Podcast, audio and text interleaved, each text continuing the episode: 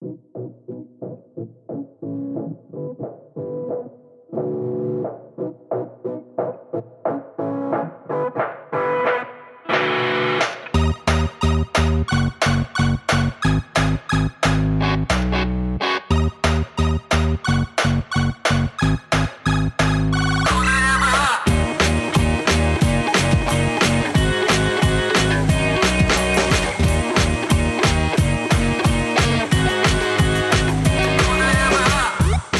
Всем привет! Это «Худо не было» подкаст. Лучший подкаст в русском интернете про научную фантастику. И сегодня у нас спешл. Мы будем говорить про коронавирус. Ну, мы еще по пути обсудим как будто бы фильм «Contagion. Заражение» Стивена Содерберга. Но это все просто предлог, чтобы, пока мы все сидим по домам, поговорить про коронавирус. С вами сегодня я, Саша. Аркаша. Антон. И Кирилл. Сначала подводка. Мы такие же социально ответственные ребята. Этот выпуск выйдет, скорее всего, через две недели, вот сейчас после того, как мы его записываем. По моим ощущениям, коронавирус, мы, он с нами на ближайшие несколько месяцев, и вот только-только, скорее всего, начнет разгораться эпидемия в России. Давайте, как социально ответственные люди, мы какие-то проговорим рекомендации, что вообще делать людям. Потому что я, честно говоря, просто не смотрю новости, я даже не знаю, что рассказывают там в России по телеку, я надеюсь, что-нибудь хорошее. Но, в общем, там правила, как я их понял, такие. А вы меня поправьте, если я понял неправильно. Первое, очень хорошее, как завещали дедушки и бабушки, мыть руки почаще. Потому что, так понимаю, мыло, оно деактивирует вирус, и в целом хорошая идея мыть руки. Давай, можно я сразу поправлю? Мыло не деактивирует вирус. Дело в том, что вирус присобачивается к частичкам грязи, которые на твоих руках, и ты просто, когда моешь руки, ты смываешь частички грязи и кожи вместе с вирусом. А, -а. А мне какой-то... Я смотрел, но это, кстати, вот это непроверенная инфа, это не, не ВХО. Это я смотрел видосик своего друга, который говорил, что мыло какое-то еще, типа, цепляет липидный слой самих вирусов, и вирус просто менее активен в мыльной среде. Ну, неважно. Ты, в конце концов, ты смываешь вирус, и, в общем, мы не знаем механизм работы, все-таки мы не биологи и не медики, но и, и Всемирная организация здравоохранения, и CDC, на которых я равняюсь, америка... как там переводится, Центр по контролю за заболеваниями Center американский. Да, Center of Disease Control. Да, они рекомендуют мыть руки. Второе, ну, что сложнее сделать, но, в общем, хорошо бы, э, особенно в общественных местах, поменьше трогать лицо, глаза и вообще вот это все. Это мы еще к фильму вернемся, что э, это, в общем, очевидная тема. Ну, в общем, мыть руки, и в целом то, что вот э, все называют social distancing, э, максимально себя изолировать. Кстати, вот, ну, типа, в идеале сесть на карантин, по возможности как можно меньше находиться в местах с... Ну, в общем, всякий раз, когда вы находитесь возле человека ближе, чем 2 метра, есть шанс заболеть. Если так не делать, то можно, а, не заболеть, б, не распространять заразу дальше. И, в общем-то, там вся как я понимаю, динамика, зачем это все, зачем не заболевать, потому что так многие заболеют, она в том, что есть конечная количество койко-мест, на которых люди могут лечиться. Если все заболеют одновременно, то люди начнут умирать, потому что их нельзя будет спасти. Соответственно, все это мы делаем для того, чтобы... По сути, нужно себя вести так, как будто уже заболел. Я это так трактую. Сиди дома, играй в видеоигры и, и короче, ну, руки мой, вот, и тогда все будет хорошо. Да. Второе соображение заключается еще в том, что чем больше людей заболевают вирусом, тем быстрее он мутирует, потому что у него просто больше возможностей для этого. И лучше этому вирусу таких возможностей не предоставляет, так что, потому что что-то хорошее вряд ли из этого выйдет. Да, вот, еще про маски. Как я понимаю, в целом маски медицинские довольно бессмысленны, если ты здоровый, потому что ты в них и так вдыхаешь воздух со сторон, поэтому они не защищают. Маски нужны тем, кто болеет. Если вдруг человек заболел, и ему нужно куда-то выйти, то хорошо бы, если он вообще кашляет или вот каким-то образом, ну, а вирус распространяется при кашле, чихании, вот, э, типа, жидкостями из э, человека, то маску нужно носить больному, чтобы не лежать дальше людей. А все, что может помочь здоровым, это если есть прям такая настоящая респираторная маска, которая прям целиком закрывает ну, лицо. Ну, не лицо в смысле, а нос и рот, и из нее можно дышать. Вот если есть такая, и хочется совсем обезопаситься, в кино такие у них, кстати, были. Там они в CDC, ну, там, Гриня Э, Наоми Уотс, она же ходила в э, такой, типа, плотной маске, что, кстати, ей не помогло.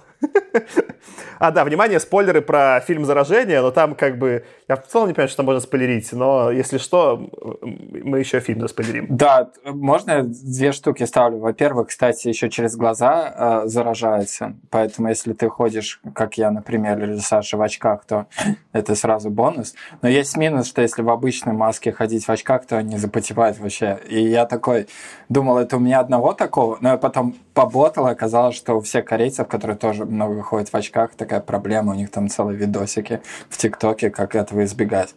Вот, а второй момент, что я сейчас поднимался Э, не совсем дистанцировался, я прошел 5 э, минут до магазина, когда возвращался, женщина в подъезде была с такой штукой, знаете, для собак, чтобы они с земли не ели, э, которая вокруг головы. Но интересно, что собаки рядом не было, так что, возможно, она очень подошла ответственно к тому, чтобы не трогать лицо руками. А это довольно сложно, кстати. А, кстати, вопрос-то про очки. Давайте тут пообсуждаем. А, а можно я пока быстро перейду к рубрике «Не могу не поправить». Ты сказал про Наоми Уотс, наверное, ты имел в виду Кейт Уинслет, потому что Наоми Уотс вообще нет Ой, в фильме.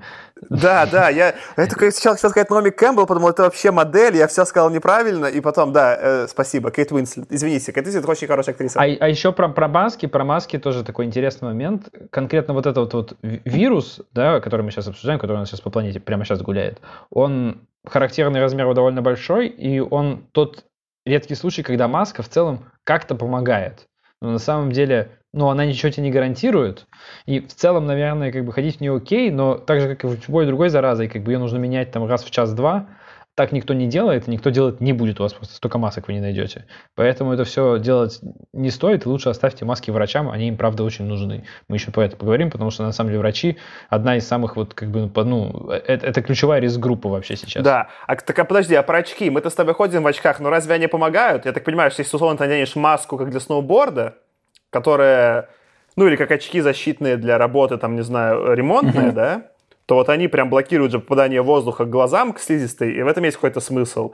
Ну, скорее всего, очки типа вот наши защищают только если кто-то в лицо плюнет, то вот в таком ключе, так-то толку-то в них. Ну, слушай, я думаю, что это вопрос вероятности. То есть я думаю, что они тебе как-то помогают, но, естественно, не на 100%. То есть тебе нужен костюм химзащиты, чтобы на 100%. От чего-то они помогают, даже если твой если тот, кто плюнул тебе в лицо, ничем не болеет. Ну, кстати, да, удобно. Вот. А, но ты, ты обратил внимание, как они, например, вакцину э, ну, давали? То есть они на слизистую просто наливали. То есть э, ты, Антон, судя по его виду, не очень обратил, но да. Поэтому я думаю, что... Но они просто прыскали же на в нос э, вакцины, это в итоге в фильме. Внимание, спойлеры дальше. Да. Мне тоже показалось это странным, но на самом деле это действительно один из самых э, вообще удобных способов распространения вакцины, просто потому что научить 6 миллиардов людей делать себе инъекции – это полная жопа. То есть это, если ты делаешь вакцину, которую люди сами себе могут ввести простым способом, ты можешь объяснить как, это круто. А если ты заставляешь делать инъекцию, ну просто куча, куча людей просто сами себе инъекцию не смогут сделать. Они не понимают, как или сделают неправильно. Mm. Мне, кстати, вот, ну, из всего этого social distancing, ну, то есть, смотрите, как бы, я, я думаю, мы уже вот второй раз эпизод записываем удаленно, и нам же всем, а, во-первых, более-менее повезло, я не знаю, если, Кирилл, как ты, но вот э, мы с Антоном, нам просто окей, что вся компания пришла работать удаленно. Я так понимаю, ты тоже, Аркаша, можешь работать удаленно, но вообще же не у всех есть такая luxury. Часть, куча людей приходится ходить на работу, и, и в целом так себе. Ну, те, которые продукты тебе продают, если что, например, и привозят их там, и так далее, очень, ну, да. Тут, тут же еще большая фишка, что это работает, даже если там половина людей сидят, то все равно у всех остальных меньше шансов. Это как если условно привить половину населения. То есть у тебя смысл в том, что у тебя все равно то вот число, как, оно, как называется, RH или RO, ну типа рейт распространения. R0 они называли его в фильме. Вот, что он э, снижается, если, соответственно, у тебя люди либо привиты, либо например, сидят дома. И эта фишка, например, почему антипрививочники, это тоже такая интересная тема, почему, в принципе, если там полпроцента не прививаются от какой-нибудь оспы, то они уходят и по халяве, ну, не болеют оспой, они говорят, при, прививки не нужны. Это просто потому, что когда у тебя 99% э, привиты, то у тебя вот этот рнот настолько маленький, что антипрививочники такие, блин, ну нет уже. Э, никакой э, опасности. Так что... Ну, понятно, типа, что условно, если ты живешь в мире, где хорошая, не знаю, там, охрана правопорядка, то ты можешь сам не следить за своей безопасностью, и все будет более-менее ок. Да. А если находишься там, условно, не знаю, в стране, где все плохо, то э, быть без прививки не поможет. А по поводу-то, мне вот что понравилось, просто из того, что смотрел там из объяснений, там, в том числе американских, почему social distancing, distancing работает и почему не стоит никуда ходить. У этого же вируса, я так понимаю, чем он отличается от предыдущих, он довольно жесткий, что у него 5 дней инкубационный период. То есть 5 дней человек может ходить больной, по сути, заражать всех, но сам чувствовать себя хорошо. И это довольно, ну, жестко, я так понимаю, поэтому же все эпидемии немножко про, прошляпили, что она, ну, лэг был в много дней, пока людей не диагностировали, потом хоп-хоп-хоп, а все люди, которые ходили уже заболевшие и заражали других, э, в общем-то, и начался этот, этот экспоненциальный рост. Это если кто не играл в пандемик и не понял, что выигрышная стратегия — это вкачивать в первую очередь распространение, а только потом уже смертельность после инкубационного периода. Подожди, в пандемик или плейг? А, я не помню. Plague, да. Которая на, на айфоне, на iPad, это Plague Incorporated. А, ну, наверное, да, наверное, в нее.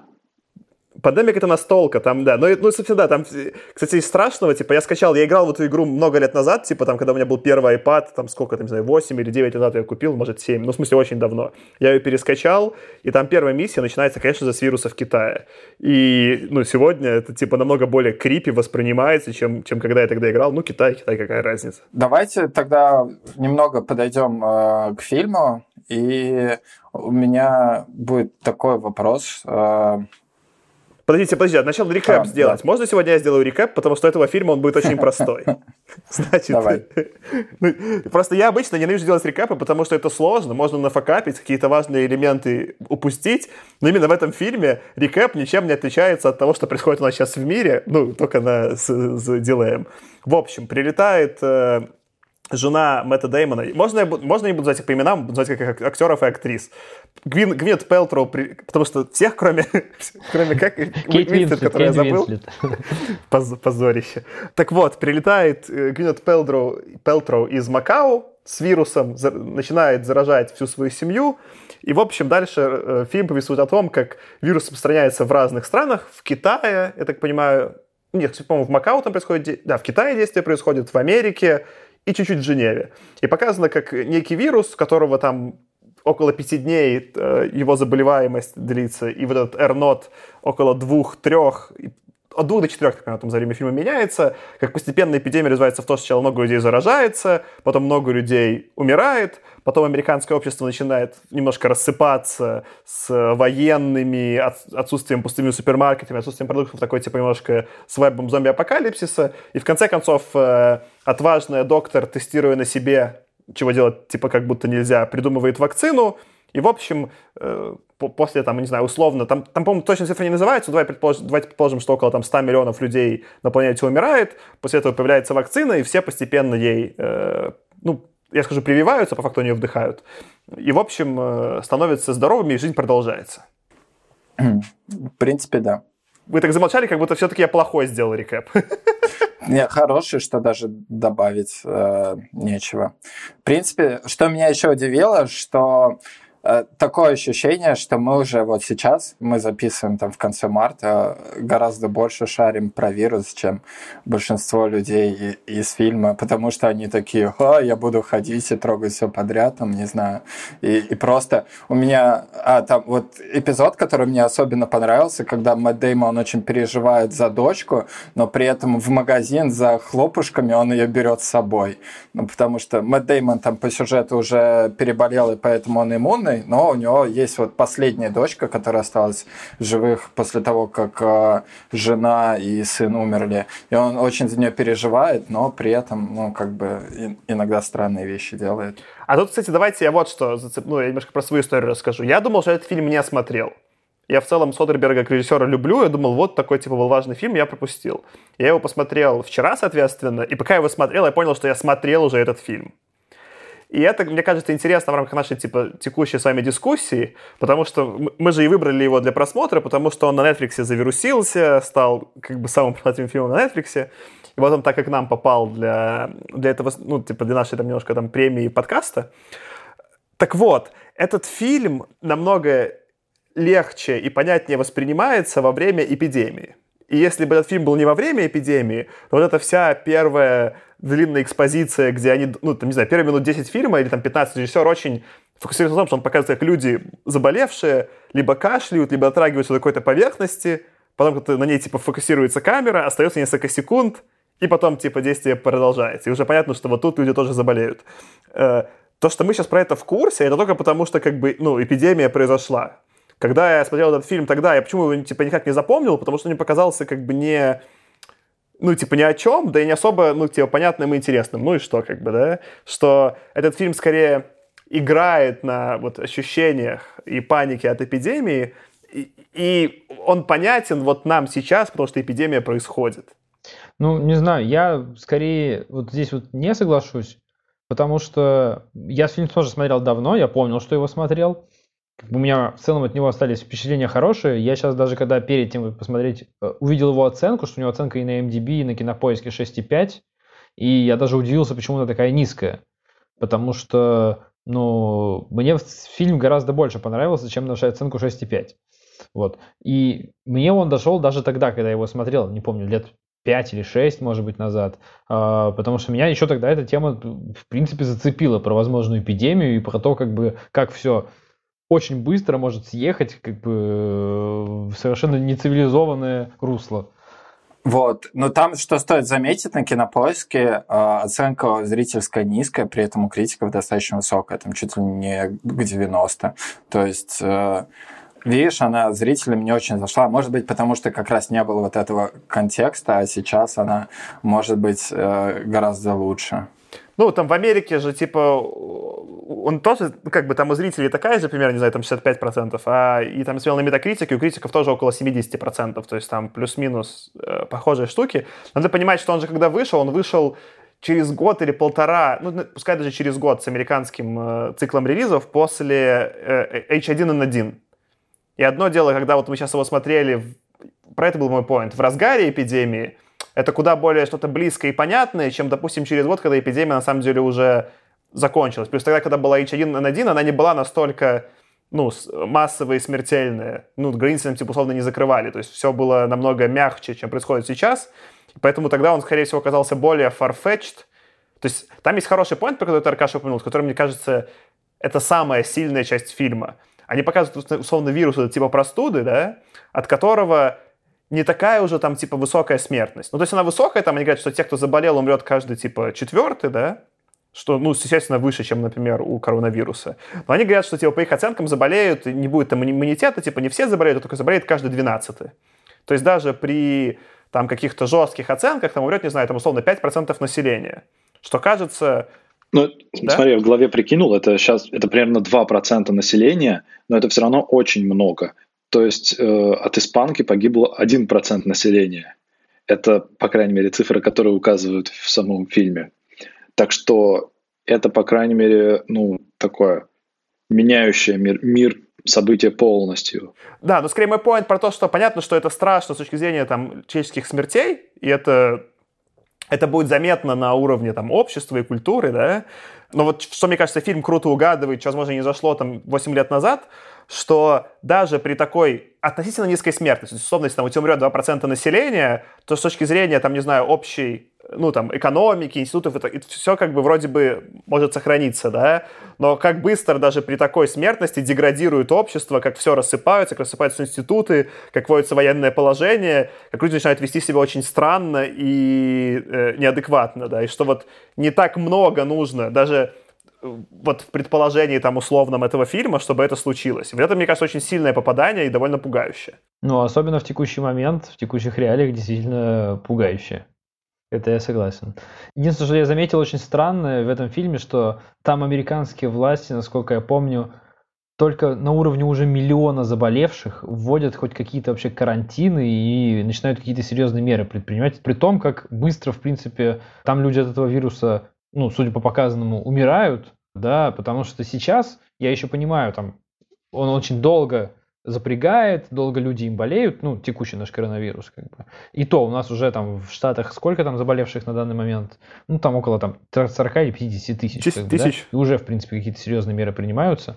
Очень странно, что как бы там никаких действий не происходит очень долгое время. Ну, вот тут как раз э, то, что ты говорил с э, тем, что очень быстро развивается, так поэтому и не происходит же. Ну, то есть там пока люди за 3-4 дня ну, там за неделю поняли, что реально начинает накрывать, то мы как раз и получили уже э, супер э, большое количество людей, которые заболели. Так как раз то, про что рассказывал Антон, что если у тебя э, заразность вкачана в твоем вирусе, то но ты сразу очень быстро покрываешь э, большую часть населения. И это тоже я думал, когда я сказал, что вот мы уже несколько больше шарим, но тут как раз отчасти потому, что у нас было время, знаешь, там почитать статьи в таком неспешном режиме, а тут, э, когда ты только при него узнал, и у тебя уже куча людей, которые больны, и все происходит, и накрывает, то как раз, мне кажется, появляется вот это взрывоопасное состояние, что люди начинают там чуть ли не бунтовать и верить каким-нибудь странным блогерам, которые рассказывают, что отвар из ромашки там спасает на самом деле. Поэтому... Ну, вообще, в целом, то есть, я вот сказал про этот момент, да, который мне показался таким неправдоподобным, и если мы говорим вообще про правдоподобность и, более того, научную точность, то я тут просто отмечу, что я смотрел фильм э, со своим личным э, консультантом по молекулярной биологии. Фильм на самом деле очень достоверно сделан. Именно вот весь процесс, как они ищут лекарства, как работает CDC, как работает вот это международное, как его ВХО, World Health, который Organization, как они по-русски называются, ВОЗ. Всемирная организация ВОЗ, здравоохранения. Да, да, да, ВОЗ. Как работает ВОЗ. Ну, то есть, как в принципе вообще все, что сказано про вирус, мы даже вот обратили внимание, что вирус выглядит слишком сложным, а потом открыли фотку, ну не фотку, а вот эту вот схемку строения вот этого белка, ну не, бел, нет, не белок, а именно схемку вируса, текущего коронавируса, и он на удивление похож на то, что в фильме изображено. Это было довольно забавным. Тогда как человек, у которого был лично молекулярный эксперт, мне часть, которая была непонятна, ну, то есть там часть с вакциной, с распространением, со всем этим я из видеоигр и текущего вируса понял, а часть, которая мне была непонятна, они так активно там искали этого пациента ноль, как будто это почему-то важно. Это важный момент, потому что если ты найдешь как бы вот нулевого пациента в каждой стране, в каждой точке, где распространялось, ты можешь разные мутации отслеживать. То есть я сейчас детали не скажу, но мы тоже про это бегло обсудили. То есть это, это действительно важно находить первого заразившегося, чтобы понимать, что за мутация, откуда она пришла. То есть потому что вирус может сильно быть мутирующим, и почему-то это важно. Сейчас вот тоже в деталях не объясню, но э, это тоже не просто так, и действительно это тоже важно. Прикольно. А я тогда давайте расширю свой рекап, потому что мне будет важен для темы, которую я хочу поднять, про, про ромашку, собственно говоря. Там есть несколько основных линий повествования, которые происходят. Это, в общем-то, такая, типа, 4 или 5 фильмов, происходящих одновременно. Один это вот про семью Мэтта Деймона и Гвинет Пелтроу, где умирает Гвинет, а у э, Мэтта Дэймона есть иммунитет, и он оберегает свою дочку, выжившую, чтобы с ней все было хорошо. Ну, Второй ты пропустил момент, про... что у него сын умирает. А он не родной, ну, он да, приемный, поэтому... Да, он, он же не родной, он приемный. Такой я плохо себя повел. Нет, да я сейчас упро- я упрощаю для... Там просто про сына он там только для того, чтобы он умер, он там нет для... Он в сюжетной канве плохо вписан. Потом есть, э, соответственно, блин, а как зовут актера? Э, Фишберн? Короче, я хотел сказать просто Морфеус. Мор, пускай будет Морфеус. Морфеус отправляет, собственно говоря, Кейт Уинслет это они работают оба в CDC э, трекать вирус, и дальше происходит какая-то вот политическая канва вокруг них. Есть журналист, которого играет Джуд Лоу, который блогер такой, типа современный, инфлюенсер, который все пытается вывести правительство на чистую воду, а сам, как кажется, под шумок пытается заработать денег на вирусе. Есть, э, не помню, французскую актрису, но, в общем, представительница World Health Organization, ВОЗ, которая отправляется вот как раз-таки от ВОЗ вести в Макау расследование, откуда появился вирус, и, кажется, основные линии вот и все. Так вот, и в целом у меня ко всем линиям, ну, вы там докопались за то, что он там повел свою дочку, но это скорее понятно, почему нужно было для сюжета, да? У меня ко всем этим линиям претензий очень мало. Но там есть конкретно роль Джада Лоу, который отличный актер, и если забыть, что это герой этого фильма, то все прекрасно, да? И он, наверное, интересно показывает там современный какой-то конфликт блогеров и настоящего медиа, но я так и не понял, зачем он в фильме. Потому что про него меньше всего понятно. Непонятно, во-первых, что он эту форсинтию толкает. Непонятно, он это, ну, как бы, он все-таки там всех пытается обмануть или нет. Непонятно, как он с другими героями взаимодействует, как будто он только появляется, чтобы ну, поспорить на телевидении с э, героем типа Морфеуса, но потом тоже не совсем понятно зачем. И у меня вот самые вопросы именно сюжетно были к в этому саплоту про Фарсинсию, это какой-то, собственно, экстракт, неважно, ромашки, пускай, которым он предлагал всем лечить вирус. Я вот не понял ни зачем он там, ни как он связан с другими а Можно я отвечу? Э, как бы там две части. Во-первых, он на Фарсинсе очень хорошо поднялся, там говорится, что он заработал 4,5 миллиона долларов. Там же есть явно прям эпизод, где он сидит с чуваком с биржи, который просто вкладывался, видимо, в производителей вот этой ромашки и отдавал ему долю. Это там явно проговаривается, и он поэтому поднимался. А второй момент, что это такой очень типаж, знаешь, для противостояния э, с государством, потому что государством достаточно, в общем-то, адекватно себя ведет по многим. Да, там есть э, странная женщина из правительства, которая вечно спрашивает по бюджету, не очень беспокоится о людей, но в целом правительство там супер адекватно себя ведет, да ну и врачи. И чтобы как-то это сбалансировать, это такой, знаешь, представитель как раз антипрививочников, который просто э, какую-то лажу э, толкает э, в массовом сознании, ему многие верят, потому что он, э, у него такой образ правдоруба, который всем рассказывает. Это важный э, элемент в фильме, потому что с него, если ты посмотришь, э, начинались некоторые, ну не восстания, а беспорядки. То есть там беспорядки начинались с того, что людям сказали, что нету этой форсинти, не будем давать и так далее. То есть есть вот эта одна штука э, государственная линия, где говорят, ребята, мы понимаем, что тяжело, но у нас есть вот план, мы по нему будем работать и так далее. И есть вторая деструктивная сила, которая создает э, напряжение и из-за которой в том числе возникают э, беспорядки, паника и так далее, потому что это люди, которые э, закидывают какие-то вообще странные слухи непроверенные, и они при этом достаточно умны и агрессивны в том, как себя продать, да, и это мы видим на примере телевизионного интервью, где он а, отрыл какой-то, а, в принципе, правильный промах э, нашего Морфеуса, но э, при этом сыграл на этом, что... И тут знаешь, как это когда ты подловил на небольшой лжи, и получается, люди могут сделать вывод, что все остальное ты тоже прав, что там правительство договорилось с фармацевтами, чтобы нагреть, а на самом деле там они пытаются нас всех там убить, это сами, само правительство на самом деле разработало и так далее. Ну, то есть, все вот эти конспирологические теории. И мне кажется, что без него было бы вообще не такой бодрый сюжет. Вот единственное, что, конечно, странно, что он в 2011 году все еще на стендалон сайте, делает, не на ютубчике, где где-нибудь, мне кажется, уже можно было. Но, но это минорный деталь. Мне кажется, прикольно было бы отметить, что это Алекс Джонс до Алекса Джонса. Если кто не знает, это такой персонаж э, в американском медиа, который педалировал все возможные теории заговора.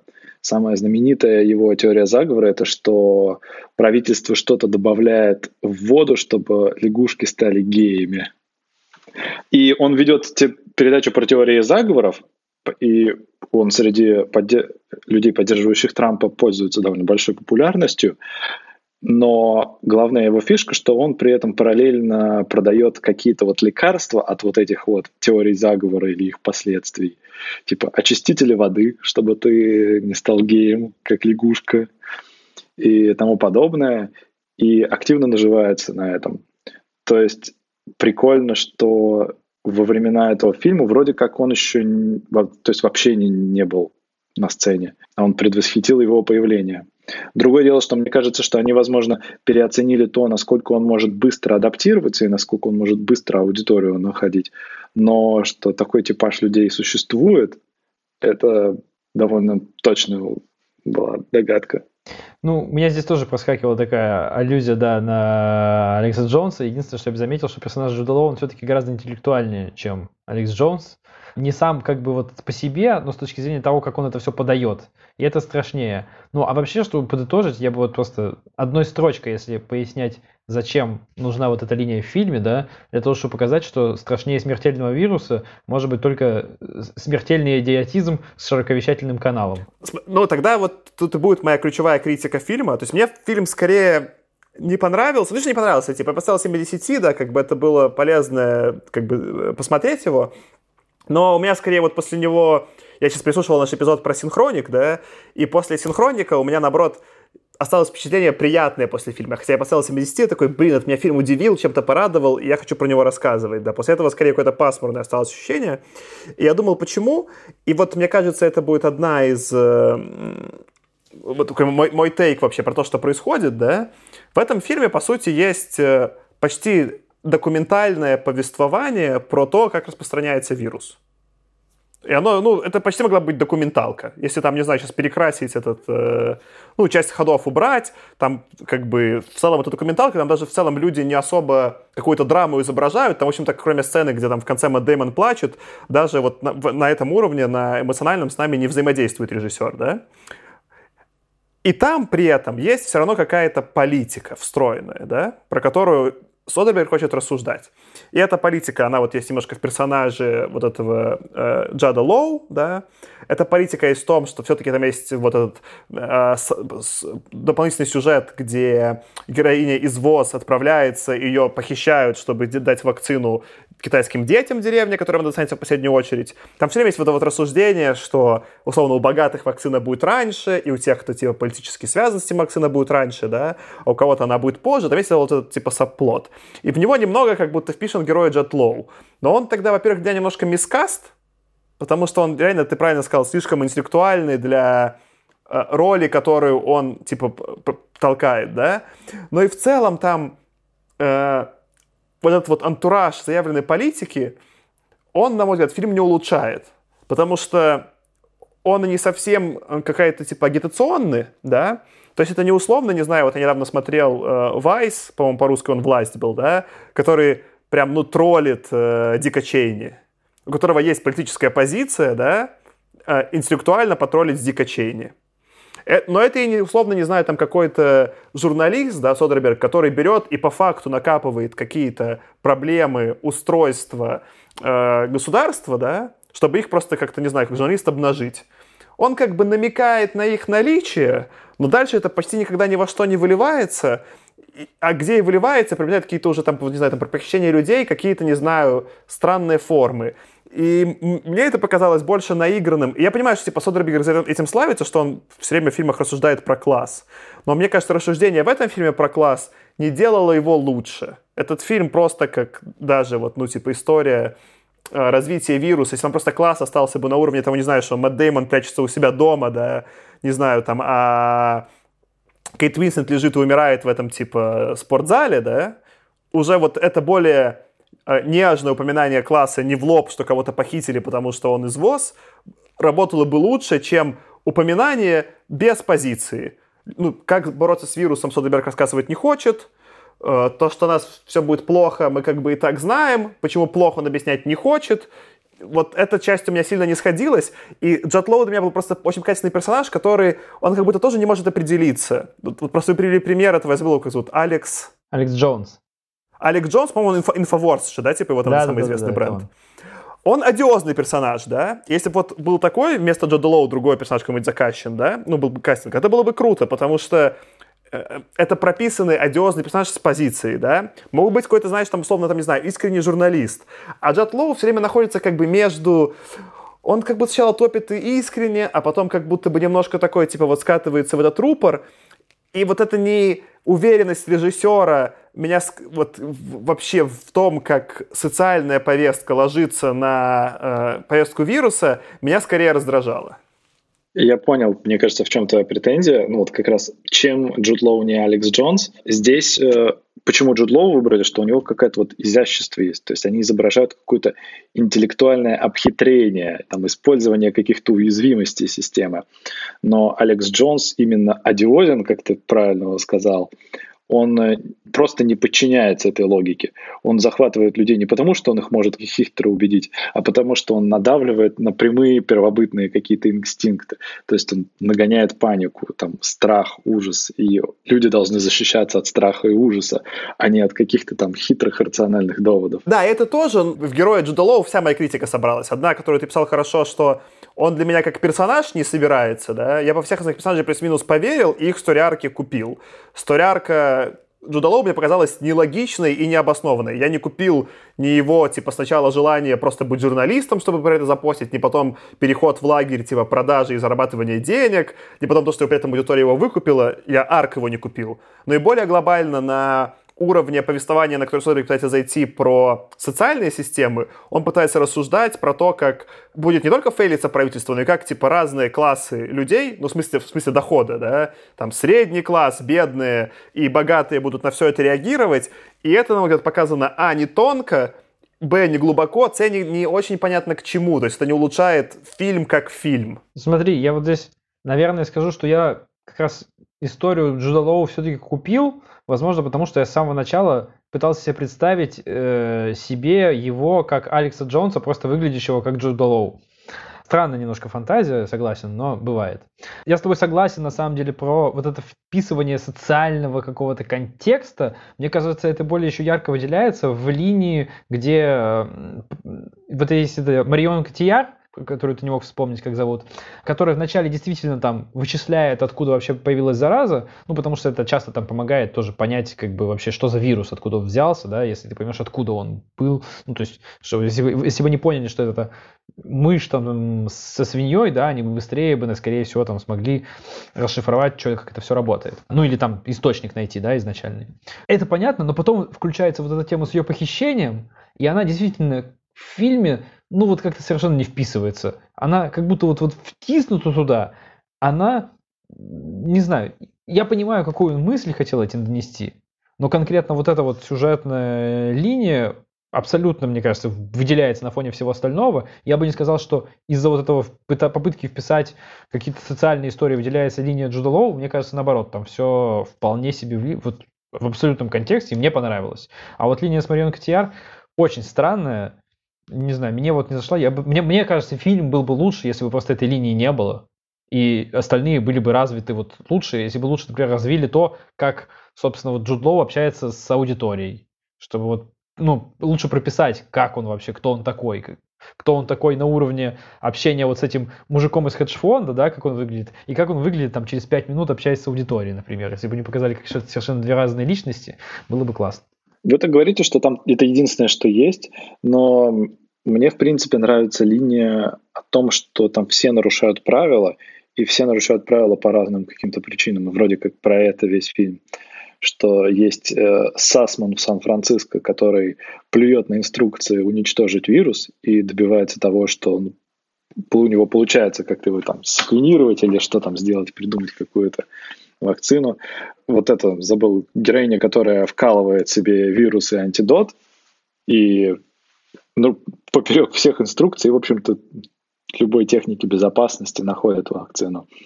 И есть в то же время в целом очень положительный персонаж э, Морфеуса, который э, из каких-то своих эгоистичных соображений спасает своих родственников и там любимых.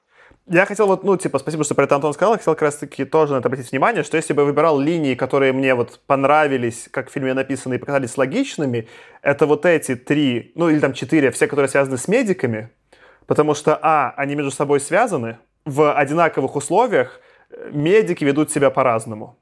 Они все незаведомо, как бы, супергерои и незаведомо, там, суперзлодеи, даже Морфеус, который, как бы, принимает в итоге, на самом деле, ну, он же провальный чувак. Он отправляет в поле э, героиню Кейт Уинслет, да, и она там погибает, он обещает ее спасти, но даже не забирает ее, как бы, и она просто вот в собранном ею, вот она, как раз как медик была уязвима, да, и она умирает в, в, в, с ее подачи построенном этом спортзале, да. А, а с другой стороны, вот, типа, доктора, там, этот э, Сасман и э, вот эта героиня которая, собственно, вколола себе вакцину, да, они все и взаимосвязаны, и реально принимают разные моральные непростые решения в тяжелых условиях. И в этом смысле для меня и Джат Лоу — это типа история, которую можно было, ну, условно, убрать с этого фильма, и мало бы что изменилось, да. И также с Марион Котияр, ее, с ее история в Макау. Там есть подвязка, что, конечно, там была пациент типа 0, но в итоге же они и не находят пациент 0. То есть она типа и другим вообще сторилайном занимается. Можно я тут добавлю, что у Котияр была одна очень понятная задача. Это была про то, что показать глобальность. Потому что, если вы подумаете, то все остальные линии, они были э, исключительно в США. И если бы мы убрали вот эту линию с тем, что, э, условно говоря, какая-то француженка из Женевы, из ВОЗ летит в Макао, там общается с, ки- с китайцами, есть какое-то напряжение, и вот они там обсуждают, что китайцы похищают всяких западных людей, и Китай предпринимает меры и так далее. Если все берете, то у нас все получается внутри США. И это убирает целое такое какое-то э, дополнительное разрешение, э, и получается достаточно локально, да. Я как, ну, типа, вот если бы я был скрипт-доктором, я, бы, я бы могу понять логику этих решений. Понятно, типа вот э, и Инфоворс, там, почему появился вот этот Алекс, опять забыл его фамилию, сорян, э, почему там появился герой Джуда Лоу, понятно, почему там появилась Марион Котияр. Но они настолько хрестоматийны по учебнику, при этом настолько не... Ну, типа, вот знаете, как бывают фильмы, где куча связанных историй, и ты в конце смотришь и получаешь кайф от того, что это были связанные истории. Здесь э, вот эти две истории можно было бы отрезать в смысле кайфа, да, от фильма. Ну, я еще правильно понимаю, что этот фильм у меня при этом мало кайфа вызвал, да, и они были бы ни к чему. И вот в этом то, что он... Все, что в нем... Вот мне кажется, самое, что у Содерберга в нем получилось сделать ровно во всем фильме, это то, что там очень крутые актеры, которые даже с минимальным материалом очень круто играют то, что вот, ну, Марион Котияр... Там единственное, что сцену Марион Котияр оправдывает, потому что Марион Котияр это такая же крутая актриса, как, не знаю, там, Мэтт Деймон, Гвинет Пелтроу, Кейт Уинслет. Все, что там оправдывает связь всех этих персонажей, то, что они все крутые актеры и актрисы. Но на тематическом уровне, сюжетном и вот скорее с точки зрения вот какого-то пей в конце, да, что к чему это все происходило, оно там у меня вообще не складывалось Смотри, давай я еще раз э, про, наверное, проговорю, потому что для меня это связалось, потому что, смотри, смотри, э, Джот Лоу, он э, начинает беспорядки, под которые попадает Мэтт Деймон, и он в итоге с ружьем ныкается, потому что куча странных людей, которые вот, вот эти страны, и они вроде как появились как раз из-за Джада Лоу. А вот, вот эта международная тема, это как раз про то, что то, что героиня вколола себе вакцину, это позволило ускорить ее производство, и это отражается не только там на персонажах, которые есть там в Сан-Франциско и так далее, а даже там в деревне в Макао, то, ну, вот для меня они вот таким образом, да, я согласен, что это прям не то, знаешь, нету такого, что у тебя как ниточки, которые сплетаются все вместе в единое полотно, я, я согласен, но они как-то связаны, да. Я тогда на твой тейк задам вот вам всем вопрос, и он вот скорее связан с моей главной критикой этого фильма. Что этот фильм хотел сказать? Он не хотел сказать, он просто explore the theme. Ну, рассказывает истории. То есть, ну, такие, знаешь, а, они не про то, чтобы сделать какой-то явный видео, он просто говорит, э, вот как раз про наше любимое «что если», что если будет э, большой вирус, э, начнутся беспорядки, как себя будут вести людей, и как раз про то, что вы классно сказали, про исследование этой грани, где ты ведешь себя как моральный человек, а где нет, и ну, и вот, вот такие штуки. Мой тейк, что я когда просто думал, я понял, что этот фильм для меня ни о чем. Он поднимает много-много тем, связанных э, с вирусом, только, как знаете, гиперссылки Википедии. То есть это то, на что статья вот про современную пандемию коронавируса будет ссылаться, как это было в разных странах, как повлияло на экономику, что произошло. То есть это как будто взята такая очень high-level статья Википедии и организована в виде фильма. При этом ни одна тема внутрь статьи не провалилась, глубину не описала, и у режиссера никакой позиции нет, и то, что вот в итоге все происходит, оно ни к чему. И вот это скорее меня... Я сейчас пытаюсь анализировать как, как, скорее как кинокритик и такой, ну, может, там, смотритель фильмов, да, что ни один из тейков про это все мне не показался интересным, а эти темы, они в новостях заявляются. Я понял, почему было бы неинтересно слушать футуристов, которые оказывались бы правы. Потому что ты читаешь вот это вот то, что чувак придумал там сто лет назад, читаешь, ну да, вот все так оно и есть. Это неинтересно. Зачем, что, зачем вы мне это рассказываете? Также и с этим фильмом, мне кажется, что в 2001 году это был гипотетический сценарий. Это было интересно, типа, о, как вот будет. Это а не ты первый, смотришь... это 2011 это ты смотришь... Не, в Америке не было, то есть в развитом... Окей, не в развитом мире, а вот типа в, зап... в западной вот этой культуре в медиа, вируса в целом не было. И это была такая гипотетическая очень история. А то, то что ты ее наблюдаешь в реальном времени в 2020 году, ну, типа, да, вот так вот и оказалось, это неинтересно. Расскажите мне что-нибудь, что я не видел. Так а в том-то и дело, что нет. Это фильм 2011 года, и он уже был после всей э, новостной крейс, ну, вот этого всего новостного безумия про H1N1. Соответственно, американская публика уже знала про ну, потенциал такого вируса. Это просто еще явно не случилось. И в том-то дело, что он ничего принципиального не угадал. Условно говоря, если бы ты спросил даже меня, ну, подумать, к чему приведет, там, не знаю, условно, спасение вируса, ну, понятно, что будет карантин, и как-то там правительство будет разрушаться, да, там какие-то будут у людей проблемы. Моя претензия к этому фильму, что в нем анализы деградации общества меньше, чем в фильмах про зомби даже.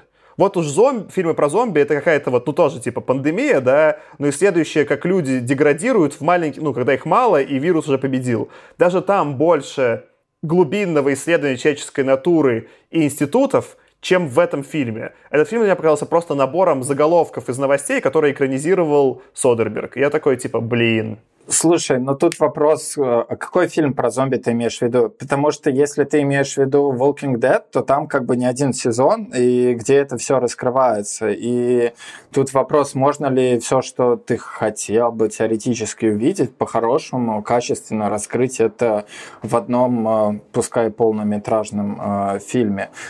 Но я с тобой тут согласен, что, наверное, фильм, а, вот что, что для меня было, в чем не дожали, это то, что он ну, на самом деле не очень жесткий. То есть я когда начинал смотреть первые минут 10, я думал, что будет прям, ну, не то чтобы трешак, но что-то достаточно плотное.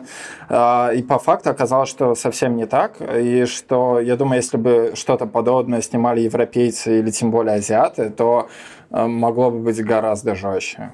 Мне кажется, тут как раз довольно точно описывают, что апокалипсис это в целом так не интенсивно и не давяще, это просто довольно долго и нудно. И, ску... и в целом скучно на самом деле. Ты просто сидишь дома. Вот, вот и все. Либо там кто-то умирает, там к соседям вломились. Вот, ну и это продолжается полгода. И это, кстати, одно из описаний Орвала его бедности было, как он описывал, что, ну, типа, это, это не давит. Вот как вот его впечатление от такого антиутопического состояния, это просто очень скучно. И мне кажется, что вот эта вот тональность, повседневность и недраматичность какого-то такого повествования, она отражает то, что ну, апокалипсис это, это просто скучно на самом деле. У тебя прикольный тейк, э, Антон. Смотри, у тебя прикольный, я бы сказал, значит, как будто, ну, типа, твой тейк это Антон, и он, он от тейка, неважно. У тебя прикольный тейк. Э, я вот просто, как я про это думал, сейчас попробую вам, не знаю, метафорично описать в итоге общему, типа, тейк про фильм, да? Что в фильме э, вообще вот, ну, кинематограф — это такое немножко медиа, которое очень любит вызывать какие-то эмоции да, и вот когда ты описываешь тон, Антон, это скорее про то, какие эмоции вызывает этот фильм, и работает он как какие-то э, эмоциональные американские горки. Неважно, пока мы не будем сам тип эмоций брать, вообще, вот может ли он прокатить, да, но кроме этого, в, типа, в моем понимании, в хорошем кино еще есть наполнение, еще есть некий контент. Вот как мы обсуждаем, не знаю, фантастику, да, меня есть какой-то вот if, допущение, какая-то интеллектуальная, да, э, составляющая. Например, я сравнивал с другими фильмами, да, вот у меня будет два фильма, по которым немножко уже говорили в этом подкасте. Например, с одной стороны есть «Паразиты», да, это фильм, который интеллектуально обсуждает классовую систему в виде метафор, в виде сюжета, в виде глубины. И выходя из этого фильма, у меня было ощущение, что я больше узнал по человеческую природу и классовую систему, чем до его просмотра. И с другой стороны, меня есть, кажется, вот чем-то похоже по, ну, по духу фильм это Knives Out, «Достать ножи», который мне очень понравился в прошлом году, да, у которого идеальное настроение. Да, это фильм, который берет э, дикие повороты это типа какого-то детектива, и меня нон-стоп, не знаю, два часа развлекает, так что я сидел, хохотал и испытал там смех, слезы, радость за те два часа, сходился в кино. Да? Ну, и, возможно, есть какие-то фильмы, но на самом деле «Паразиты» в них есть эмоциональная составляющая, но пускай мы так разделим, да, вот есть какие-то две штуки, два направления, в которые фильм может копать. Интеллектуальное наполнение, эмоциональное наполнение. И мне кажется, вот фильм э, почему в итоге мне скорее от него осталось дурное послевкусие? Мне кажется, что интеллектуального наполнения там особо и нет. И когда я говорю заголовки новостей, вот в этом моя проблема, что он ничего не добавляет нового к дискурсу интеллектуальному про вирус. Эмоциональное наполнение там есть, там есть этот тон я бы сказал, его такой, знаешь, нудные тревоги. Там есть такая вот все время, я даже несколько раз фильм из этого останавливал, тяжеловато смотреть, он такой, знаешь, все время типа вот нагнетает без резолюшена, без какого-то разрешения. Это все время такая тревога, нудная тревога, нудная тревога. И из-за этого мне было смотреть его, а, неприятно, и Б немного скучно, как ты правильно подметил. То есть, грубо говоря, если ты выбираешь какую-то эмоцию, да, ты можешь снять условного безумного Макса, ты можешь выбрать какую-то эмоцию адреналин, снять про это очень крутой экшен, потому что это такую эмоцию испытать ценно, потому что в повседневной жизни у меня нет никакого адреналина. Я сижу в офисе, типа, уже нет, сижу с вами дома, набираю, короче, на компьютере буковки. Но этот фильм показал мне весьма понятную эмоцию, которую я испытываю от чтения любых новостей во время, вот, например, сейчас пандемии вируса. Эта эмоция мне знакомая, у меня есть миллион источников получения ее, кроме этого, и более того, она мне неинтересная, ну, то есть, это неприятная эмоция, но она не настолько неприятная, чтобы при этом меня как-то изменить. То есть, грубо говоря, если условно какой-нибудь есть Кавка, который тоже производит супер неприятную эмоцию, близкую, не знаю, там, к депрессии, диссоциации, да, но делает настолько это мастерски, что, мне кажется, что-то про мою натуру рассказывает. А этот фильм как бы какую-то очень базовую, банальную вещь мне показал, что, о, можно тревожиться по поводу новостей. Ну, ребят, спасибо, а то я не знал. Ну, смотри, мне кажется здесь очень странным сравнение с паразитами, потому что, мне кажется, паразиты, они как раз-таки вот то же самое делают. Они тебя говорят, вот есть проблема про социальное неравенство. Вот у нас ситуация, в которой это вот прям вылазит наружу.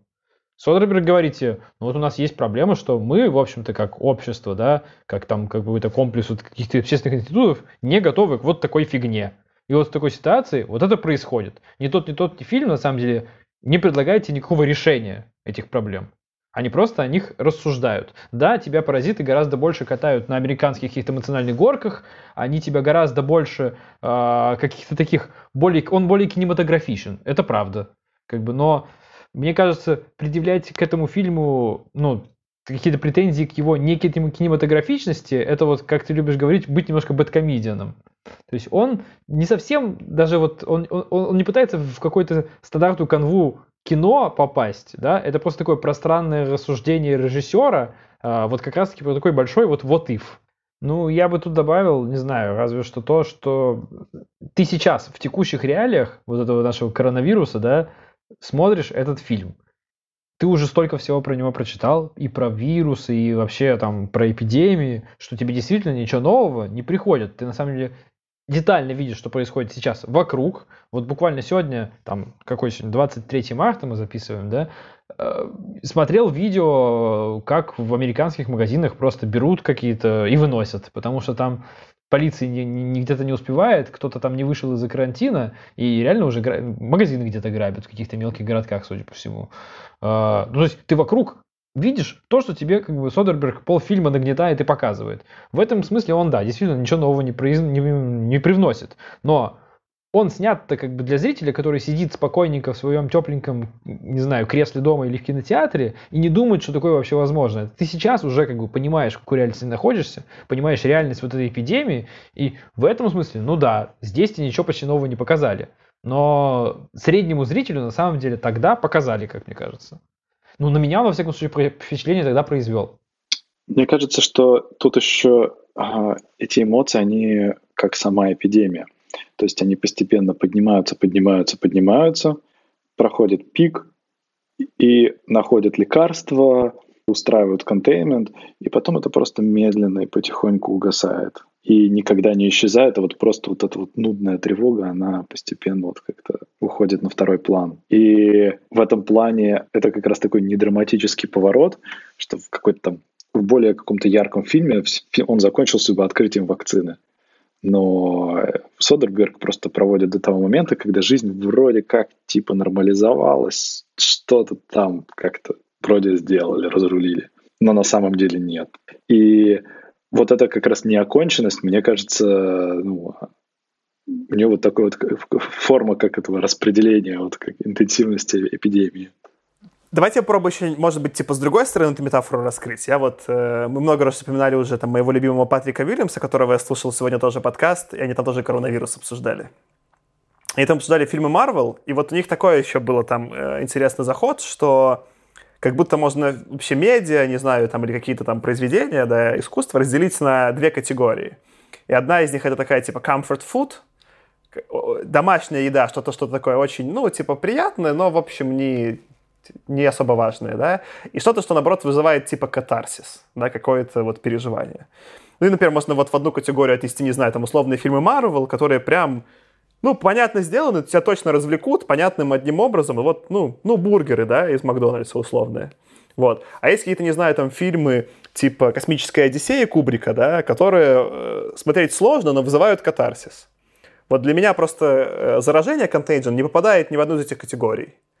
Он меня и не развлекает, в смысле того, что, ну, мне не прикольно его смотреть, и никакого катарсиса не вызывает. А тогда как бы у меня просто в целом к такой э, премис есть вопросы, что, грубо говоря, если цель Соттерберга как режиссера была показать нудность нудности, то он справился. Но зачем? То есть зачем создавать произведение искусства про нудность нудности? Кажется, что ничего э, принципиально нового к дискурсу не добавит, и еще не очень вирусная будет тема, потому что нудность плохо вирусится сама об себя. Все-таки соглашусь с Антоном, что это все-таки не нудность нудности, а нудность конца света – это довольно интересная мысль. Что конец света будет наступать медленно и нудно, точнее, может. И ты об этом даже не думаешь обычно. То есть, наверное, конец света или апокалипсис, как говорил Антон, здесь ну, слишком, да, но какое-то такое огромное событие мирового масштаба, да, ты представляешь себе, я не знаю, как вот упавший метеорит, там, да, уничтоживший динозавров или что-то еще. А нет, это происходит вот, вот медленно, планомерно, потихонечку все умирают. И все, и ты ничего не можешь сделать, как бы, и, и все. И это довольно страшно. То есть после фильма, на самом деле, остается такое тягучее, неприятное впечатление в некотором смысле. И в этом цель режиссера. И вот, и вот он это и хотел сделать, чтобы у тебя такое впечатление осталось. Ну, в принципе, мы, мне кажется, немного уже кругами ходим. Мне кажется, сто... Не-не, у меня есть... Кирилл, подожди, мне нужно сделать... Э, я, я придумал, э, мне кажется, метафору, которая отлично описывает, что, что здесь происходит. И она следующая, что ты говоришь, типа, есть это, Аркаша, есть такая метафора того, что вот конец света будет происходить постепенно, без какой-то даже особой драмы, просто возьмет и наступит. Но меня такое, типа, не пугает и не цепляет, именно потому что я, типа, живу в России, и я видел в том числе фильмы Быкова.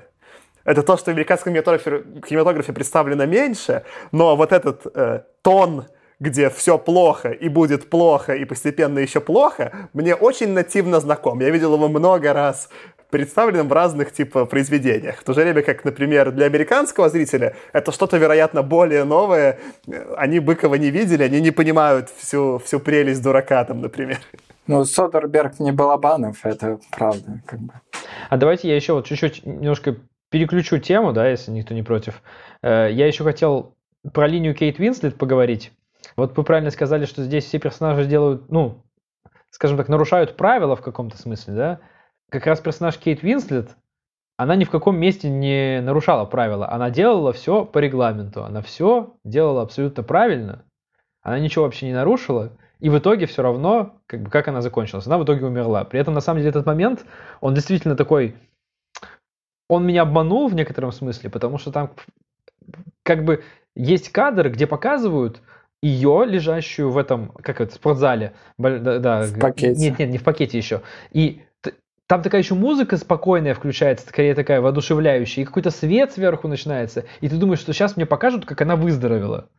И потом резко сменяется кадр, и вот она в пакете, как бы. И в этот момент он меня обманул. Я такой, вау, это было жестко. Я в целом хотел заметить, что вот с Кейт Уинслет самая сильная линия именно за то, что ты описываешь. Там как бы вот такая немножко Мораль христианская, американская, что делай все правильно и все получится. И даже здесь тебе режиссер показывает, что ну, делай все правильно, все хорошо, хороший человек, толк -то. Мне кажется, что она наиболее похожа как раз на героя в этой истории, потому что это человек, который изначально знал, на что идет, э, знал, как идет, и просто прошла до конца по этой дороге, вне зависимости от исхода. То есть вот в тот момент, даже когда она обнаружила у себя симптомы, и она сказала, типа, срочно ищите людей, которые, типа, обслуживали мою комнату. И вот это вот проявление, что она вот в каждый момент вот про просто до конца по этой дороге шла. Ну да, вирусу плевать. Здесь я как бы хочу теперь сделать такой немножко реверанс в сторону вообще Содерберга как режиссера, да. Я почитал про него Википедию. Мне раньше как бы Содерберг вообще как режиссер нравился. Там, не знаю, его фильмы про друзей Оушена, так вообще там одни из моих любимых и, и гениально сделанных. И он очень прикольный режиссер именно. Во-первых, он очень плодовитый, он снимает по одному, иногда по два фильма в год. что как бы какой-то просто безумный темп. Мы там вот подкаст производим, сколько это требует внимания и сил, да, а чувак снимает фильмы, при этом он часто себя при этом в, в титрах не добавляет, а пишет, что он только режиссер, но часто в своих фильмах режиссер, сценарист и монтажер. То есть он такой, типа, one-man band, который еще при этом производит вот контент такого уровня, и при этом он настолько, я почему вспомнил просто именно э, этой подводкой от э, Кейт Уинслет, он настолько в доверии с актерами, что ему какие-то, э, типа, красивые э, американские актрисы может быть, в меньшей степени Кент Уинслет, она все-таки больше в драматических ролях снимается, но даже когда ее показывают в пакете, это жестко, особенно для актрисы такого уровня, да. А когда они показывают, как мозг разрезают, типа, и сверху накрывают там куском кожи ее же Гвинет Пелтроу, это просто, типа, что ты себе позволяешь, Содерберг? И то, что вообще он может Э, вот, ну, он все с актерами такое может себе так смело делать, и актеры его в этом э, поддерживают, и вообще в таком касте с ним снимаются. Э, вот это скорее для меня было такая, вау, что-то очень правильно чувак делает, чтобы вот к такому результату прийти. Не, я тоже, на самом деле, меня так немножко даже удивило, еще когда я в первый раз смотрел, что Гвинет Пелтроу, в общем-то, ну, то есть, что он, по сути, да, он же еще и продюсером, по-моему, был, может быть, я не помню этого фильма или нет, но он своих фильмов еще продюсер зачастую. Так вот, что он уболтал Гвинет Пелтроу сняться в роли, где она, по сути, говорит 5 минут по телефону, бросает несколько раз кубики в казино и умирает. И все. А потом у нее, да, потом у нее режут череп. То есть это вообще было немножко удивительно. Это тоже такой, как бы, бау, на, получай. То есть как вот момент с Кейт Уинслет. Я почитал, я почитал на Википедии, там типа рассказано одна из гипотез, почему типа так, что он, ну, он славится в Голливуде тем, что он очень милый на, ну, с актерами на площадке, и что он им дает им полную свободу. Что, типа, когда у них уже есть сценарий, он хочет снимать, он с ними типа не спорит, говорит, вы делайте вашу работу, как бы, что хотите, то и делайте. И у него поэтому часто много актеров с ним регулярные вот типа коллабораторы регулярно с ним снимаются, потому что, ну, как бы это, с одной стороны, режиссер очень высокого класса, уровня, и там, ну, не знаю, там, который премии на фестивалях получает, с другой стороны, дающий им полную свободу действий, будьте собой. И это отчасти в фильме заметно. То есть иногда, что для меня может быть фильм целиком именно вот такой большой, э, это же как бы ансамбль, да, что вот немножко его ухудшало, можно сделать такой тейк, что как будто Джуд Лоу, не знаю, там Гвинет Пелтру немножко в разных фильмах снимаются. Там видно, что нет такой вот этой, знаете, типа руки, э, руки продюсера, которые все чуть-чуть формуют, чтобы это было как бы в одном, да, настроении. Тут видно, что Джуд Лоу это прям, ну, стопроцентный Джуд Лоу. Гвинет Пелтро, прям Мэтт Деймон, прям Мэтт Деймон. Они как бы каждый снимается вот в своей максимально комфортной роли, что с одной стороны прикольно, с другой стороны, типа, скорее всего, все может общее чуть-чуть разрушает, ну и пофиг. Я еще здесь хотел, возвращаясь к линии Кейт Винслет, такую рифму, скажем так, с современным моментом сделать. Может быть, вы ну, не слышали, но если вы посмотрите статистику китайских смертей от коронавируса текущего, да, там где-то, по-моему, 4,5 тысячи смертей всего было. Вот. Сейчас многие говорят про то, что там для разных возрастов э, летальность совсем разная, да, и если условно там взять до возраста, по-моему, до 40 лет или до 50, там летальность типа 0,2%, а после ну, там, какого-то возраста, там, уже там 14% или там 10, порядок такой. Вот. И может создаться впечатление, что умирают только, ну, пожилые. На самом деле, половина, точнее, не половина, я сейчас точных цифр не помню, но вот сильно пожилых людей в Китае умерло меньше, чем врачей. То есть в Китае для того, чтобы остановить всю эту эпидемию, а можно сейчас считать, что, ну, если там снова никакая вспышка не произойдет, да, обратно занесенная, то Китай, можно сказать, справился с этой эпидемией, ну, в некотором смысле малой кровью. Но они это сделали во многом за счет того, что там умерло очень много врачей. Там просто врачи работали в, по две смены, хреначили. И из-за того, что у них просто при этом ослабляется очень сильный иммунитет, и так или иначе у тебя экспозур как бы к вирусу очень большой, у тебя как бы средства защиты, да, помогают, но при этом все равно не, не стопроцентную защиту делают. И когда ты просто заработавшийся и там безумно еще уставший, ну, у тебя просто вирус тебя уничтожает. И для меня это вообще было открытием, я на самом деле думал, что ну, врачи же там в защите, все как бы в масках, там, в респираторах, в очках. Не, не, ну, врачей не должно вообще цеплять. Как бы. А на самом деле оказывается, что врачи это одна из самых подверженных риску здесь групп. Так что, в общем-то, ну, большой респект всем, кто занимается борьбой с этой эпидемией сейчас. Про смертность они еще, кстати, насколько я понимаю, смягчили вариант вируса, который взяли за прообраз. А они взяли э, так называемый НИПа-вирус, который действительно мутировал из э, летучих мышей, а, но у него смертность примерно 50-75% во всех аутбрейках, которые у него были. То есть за прообраз они что-то совсем уже адское взяли. Там было всего, по-моему, 800 э, случаев за с времен открыть, ну, обнаружения этого вируса. Но все аутбрейки прям от всех аутбрейков, о которых я читал, прям кровь в жилах стынет. Ну, видишь, эти вирусы такие, они, ну, в кавычках, хороши тем, что они достаточно высокую смертность имеют, ну, летальность, и они не успевают из этого распространиться. Ну да, не, не то вкачивал на старте. Ну, вообще, как бы вот, ну, это же самое пугающее, наверное, и в текущем там коронавирусе, как э, то, что э, если бы этого вируса была смертность намного выше, то его как с ним бы, как с SARS или с MERS, бы куда активнее боролись, да, и там быстрее бы были меры. А у этого заражаемость высокая, смертность такая высокая, чтобы вызвать disruption у людей, но не такая высокая, чтобы все сразу испугались. И вот, ну, типа, имеем то, что имеем. Но, с другой стороны, если бы у него там была очень высокая летальность, то, может быть, у него не было бы такого длительного инкубационного периода. То есть мы бы не получили такой заражаемость. В общем, это там сложная комбинация. Это, это неочевидным образом работает. Теория была вроде, ну, не теория, а объяснение, почему на самом деле Эбола она ну, не такая, это не такой катастрофический вирус именно в эпидемиологическом смысле, что у него очень маленький инкубационный период, и он очень быстро убивает человека, поэтому он никуда не успевает распространиться. Я как бы вот мы тут немножко обсуждали то, что Содерберг такой типа провидец, да, и в некотором смысле, ну, если бы что-то его респектнул, то то, что он, по сути, снял фильм все думали, что он снял фильм про H1N1, да, тогда, и поэтому уже поздно. А он просто снял фильм, чтобы он выстрелил на Netflix через 8 лет. Это неплохо. То есть это идеальная маркетинговая компания. В этом смысле Содербергу респект. Но была же история, которую я вам рассказывал, которую, может быть, наши там слушатели не, еще не знают, что есть роман э, Дина Кунца, который называется Eyes of Darkness, Глаза тьмы. Некий просто триллер. И в нем упоминается то, что э, в 2020 году начнется эпидемия вируса, который, нач... который будет называться Вухан 400, и начнется она из Вухана в Китае. И, ну, как бы, как, там, когда это все, типа, завирусилось, все такие, типа, вау, какой чувак провидец. Там, конечно, из... все совсем, все еще даже смешнее, потому что роман написан в 81 году, изначально там был вирус, который назывался Горький 400, которые изобрели как биооружие в России, ну тогда, соответственно, в Советском Союзе. И чувак, когда вот потом, соответственно, Советский Союз развалился, он в 2008 году такой подумал и переписал немножко свои книжки. И решил в 2008 году, что это будет Вухан 400. Вот, но и, вероятно, скорее выбрал, скорее всего, дату 2020, потому что 2020 просто круто звучит. Но вообще тоже это вот, ну, когда жизнь становится страньше, чем, э, чем фантастика, книга, в которой напрямую описан эпидемия вируса из Вухана в 2020-м, это крипи.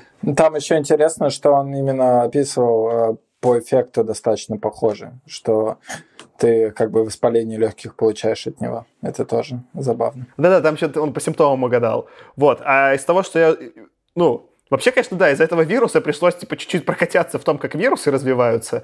Я офигел, сколько, оказывается, всех последних вирусов были летучих мышей. Там летучие мыши просто наплодили какой-то там типа 80 противных вирусов. И это какая-то шокирующая информация. У меня такой же вопрос, почему люди вообще разводят и едят свиней? У меня такое ощущение, что все беды от свиней, все вирусы от свиней. Не, ну видишь, как бы, как тебе только что сказали, 8 из 10 были от летучих мышек. Не, они что в этот момент передались, там, вероятно, то есть там они же все кому-то передавались, там э, это просто оригинальный носитель.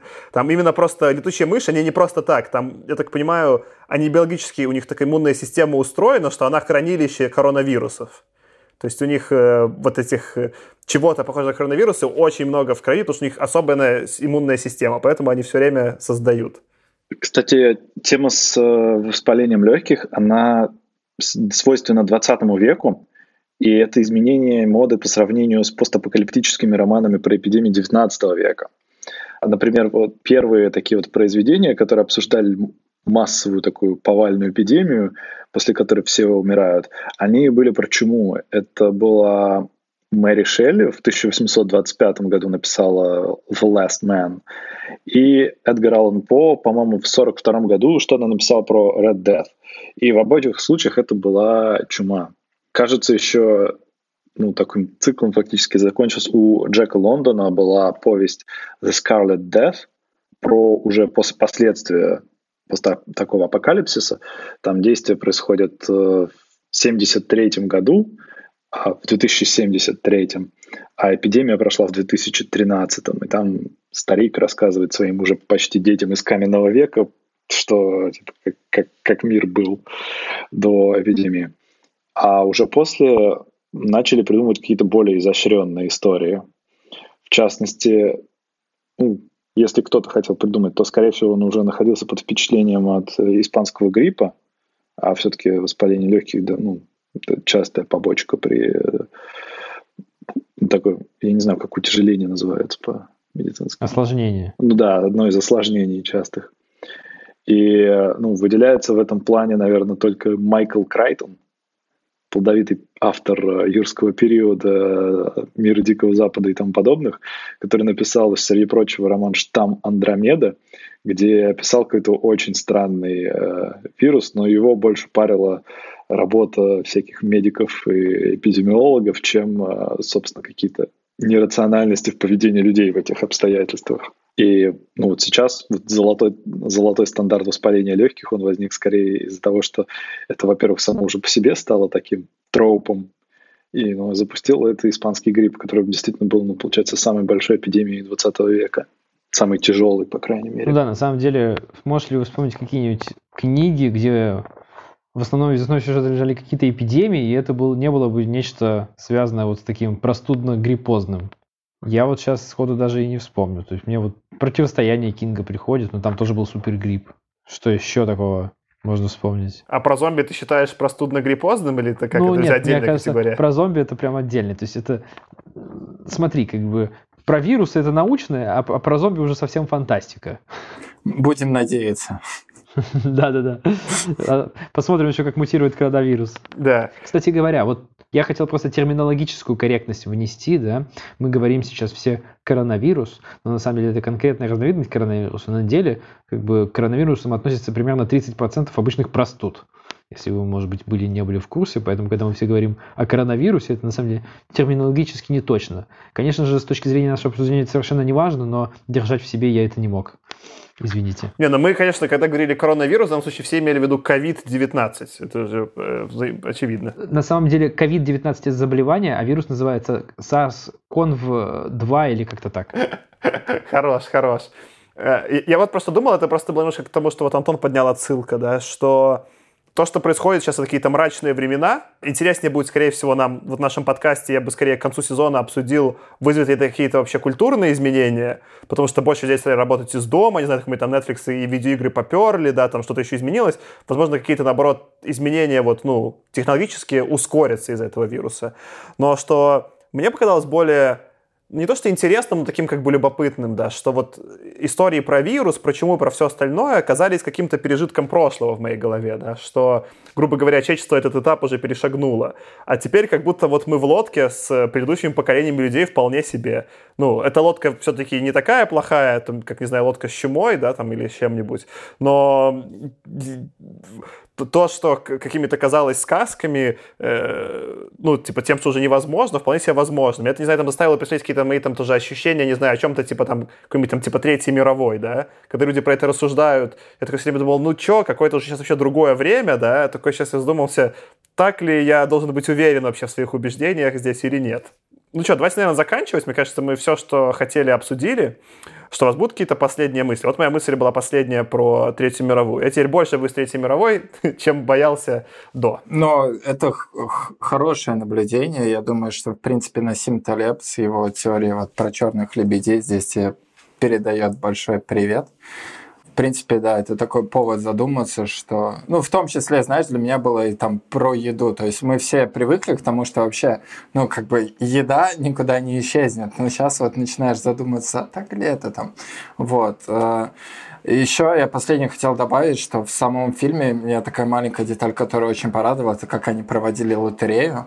То есть, э, что там было много рассуждений про честность, и они в итоге лотерею проводили по дням рождения. Это прям такой классный способ, такая просто классная какая-то, знаешь, как математическая задача, как э, показать всем, что на самом деле довольно честный. Это, кстати, не фантастическая история. У американцев действительно некоторые вещи вот такими лотереями разыгрывали. Например, так призывали на военную службу во времена Вьетнама. Лотереями по дням рождения. Ну, это действительно, если подумать, очень изящное решение проблемы. В принципе, я могу сказать, что фильм... Ты сказал, что это такой, как это, джанкфуд или как? Ну, что, при... так, знаешь, на вечер посмотреть, особенно в текущих ситуациях, вполне достойный фильм с очень хорошим набором актеров. Я, я бы скорее сказал, что он, знаешь, он, он чем-то стал современной «Игрой престолов». Ты не можешь его не посмотреть, чтобы вот в марте и апреле 2020 быть в культурном контексте. Он стал культурным контекстом независимо да, от его качества. Забавно, что фильм про вирус завирусился, я бы так сказал. Ну что, с вами сегодня был я, Саша. Аркаша. Кирилл. Антон. Спасибо, что были с нами. Ставьте нам э, отзывы, особенно в iTunes. Если поставите нам 5 звездочек, напишите отзыв, то мы там поднимемся выше выдачи, нас больше людей услышат, и мы вам будем очень благодарны. Вот. А впереди у нас еще очень много эпизодов второго сезона, все-таки про книги. Всем пока. Пока. Пока-пока. Пока.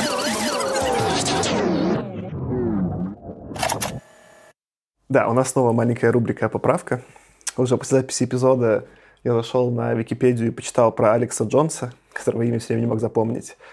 И технически мы не узнаем, использовали это Содерберг, но до съемок фильма Алекс Джонс уже был довольно известным персонажем в Америке. Понятно, сейчас там с администрацией Трампа, после того, как начал пиарить президент, он стал там совсем уже медийной личностью. Но вот, например, на Википедии есть э, факт, что в 2010 году, то есть несколько лет до съемок фильма, э, его шоу, которое, ну, у него вот это было шоу Алекс Джонс Шоу, которое на разных радио крутили, но там э, в среднем у эпизодов в неделю было 2 миллиона прослушиваний.